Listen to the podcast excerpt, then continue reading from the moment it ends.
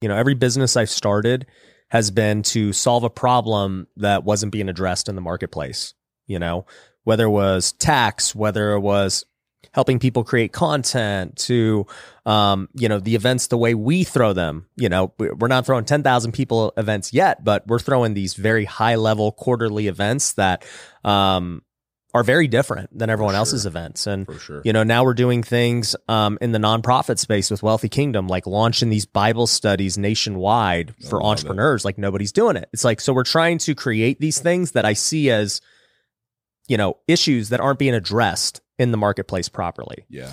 and so yeah but but that's that's how value and innovation happens it's like somebody looks at it and they finally say enough is enough Yeah. like i'm going to address this Yeah. And then I'm going to create something that fixes or is a solution to it. yeah And that's, I think, why it's so important. And I don't know how many listeners you have, but for your listeners, like it's so important to understand a simple principle. You were given so many things, so much potential and so much capability from God. It should be your duty to begin to create that which he gave you the power to create. Mm. And the more people that create, the greater this world becomes. Yep. And from a loving God, that was the purpose was to send all of these people down here and go, Hey, I gave you the ability and the power to create anything that you want. So go and do it. Mm. And that, dude, that's a big thing that people aren't doing. And that's what I want to inspire people to do, yeah you know? So let's talk about your first business Yeah. like what was the first business that you created and, and started So, uh, just to give you a little bit of a backstory, so I was a a, a missionary. Yep. Um, I did uh, I did missionary work in Seattle, preached the gospel for two years, and the whole time growing up, my father was fairly sick. I always knew my father was not going to live a long time, but my dad, from the time I was, from the time I can remember, was go to school, get a degree, nine to five, 401k, do the safe route and take care of your family. Like that's what my dad taught. Like that's what you got to do. And I hated that, but, but of course that's what he taught me. Well, as I started to get older and older, by the time I was 17, I realized that that was not probably the right way because of how sick he was and watching his work kind of just throw him to the side. And hmm. he was the CEO of a great company. So when I went on my mission, I essentially thought like, dude, this may be the last time I see my dad because he's so sick. Mm. So I went on my mission. I was a missionary, um, really worried he wasn't going to be there when I got home. He actually ended up lasting all the way until I got home. Mm. I got home from my mission, and then the last two months uh, or two months later, um, he passed away. Mm. And on his deathbed, I specifically remember having conversations about his regrets. And his regrets were really, really simple regrets. I wish I would have done what I wanted. And rather than teach you the quote unquote safe route, I would have just done what I wanted to do. yeah So, dude, I'm 21 years old. I'm laying next to a dying father who says that the safe route is not really safe. And I just made the decision that I was never going to work for somebody and I was never going to be put in a position like my father, Mm. which was you're sick, you're tired, you're old, we're going to get rid of you. Mm. So hopefully you'll find a paycheck somewhere else. I was never going to be powerless essentially. So dude, from 21 years old, I I just committed. I was like I'm never going to work for anybody. I'm just not. yeah And that's when I started down this path of being an entrepreneur. So immediately I became a personal trainer. I worked for myself. Um, and then I became so good at being a personal trainer that a gym had me come in and start running their personal training program as like a subcontracted dude that just did sales. After I started that, I sold $2 million in personal training. And they were Hmm. like, this is unreal, right?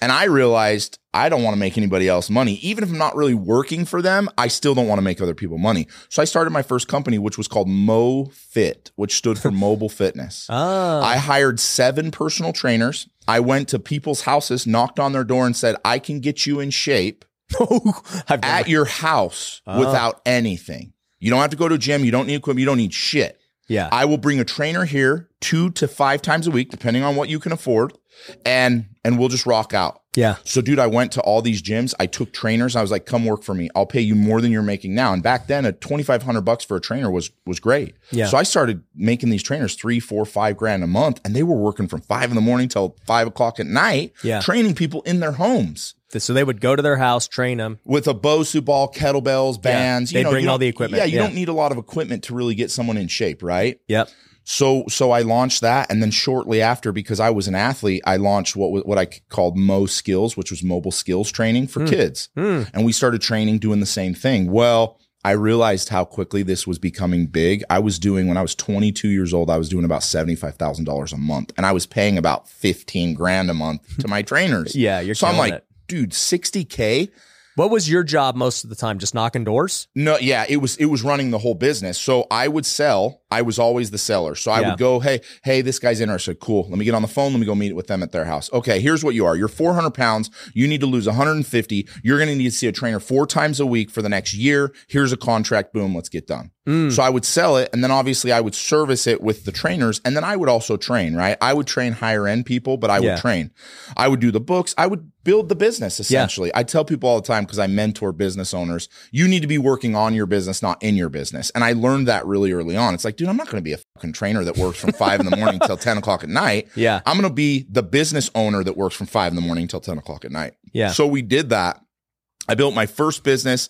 I had ample amount of trainers. We had tons of clientele. It was awesome, dude. It was unreal. And I didn't know shit about anything. All I knew was how to sell personal training and make a ton of money, right? Yep, yep. And so I started to learn the back end. I started to learn infrastructure and all those things that are important. And it took me forever, but I knew I needed to go bigger.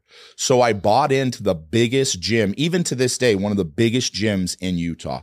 I went in, I said, I want the building and I want the business. And I know this gym sucks right now, but when I bring in my revenue from personal training and we do what we do, we're going to flip this thing around. So I started at the gym. We did that. And then from there, I realized I could create whatever I wanted to create. I could literally look at something and go, I want to build that. So it's a funny story. After I started the gym, I went in, I, I never go to the dentist. I went into the dentist, like, hadn't been in for eight years. I go into a dentist and I've been paying dental insurance forever, which is complete bullshit for everybody listening. dental insurance is garbage. So I go into uh to a dentist and I have him do my and he goes, You're great, dude. No cavities, everything looks great. Clean my teeth. I come out and it's like 300 bucks. And I'm like, what the hell, dude? I've been I've been doing dental insurance for eight years. I've never even been to the dentist, and now I gotta pay you 300 to clean my teeth. So I went back to the dental office a week later and I I sat down with the dentist. I was like, dude, I I don't know what I'm gonna do, but I think that I can get you more clientele and he he was he was a friend of the family. Yeah, yeah. Um, didn't really know me, but he knew that I was building things. So he was like, "I'm going to take a risk." I said, "Listen, I'm going to build a whole entire business. All I need you to do is service it. That's all I need." So I went back in and I said, "Here's what we're going to do." Insurance. I don't want to do insurance at all. I want to do this the same way I do personal training. I want to tell people, here's what you need and here's what you're going to pay for on a monthly basis.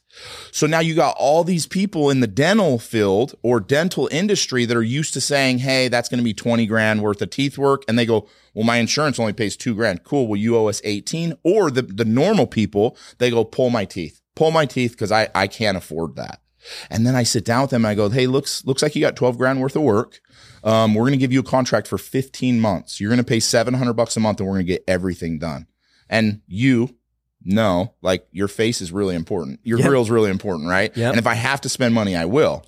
So all of a sudden, we started signing up hand over fist people who never had the opportunity because they didn't have 20 grand. They didn't have dental insurance. They had nothing. And they were, their only other option was to get their teeth pulled. So dude, we started having people roll in and I started signing them up. Dude, I literally photocopied my personal training contract to dental work. Like I was like, here you go, dude. This is what it looks like. 15 months at 12 grand. It's 800 bucks a month. So all of a sudden my dent, my dentist comes to me. He's like, dude, we're doing more work than I've ever done. I've been a dentist for 12 years. Yeah.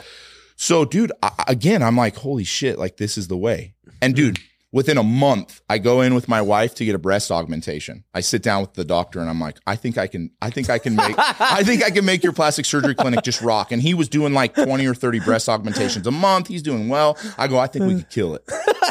And he was like, what? And I said, just, you just clock in and clock out. I'll do everything else. And we did the same thing. Now, this is where it gets crazy. I took the same idea and I was like, listen, you're making all these 19, 20, 21 year old girls pay seven grand for breast augmentation. They got to get credit. They got to get a credit card. They got to do all this shit. What if we financed them? and he was like, what do you mean? I was like, what if we tell them it's a thousand dollars down and it's 500 bucks a month? It was actually 399 a month for the next 15 months. Yeah. He was like, oh, I guess it might be able to work. Well, dude, we started a business. We did 65 breast augmentations our first month. and my doctor was like, No, that's too, Stu, we had to bring on. So, dude, we started a plastic surgery clinic. And the rest of my life, that has essentially been what it is. I roll in, I see something, and I go, I think I can create something different, something better. And then we just go to work and do it.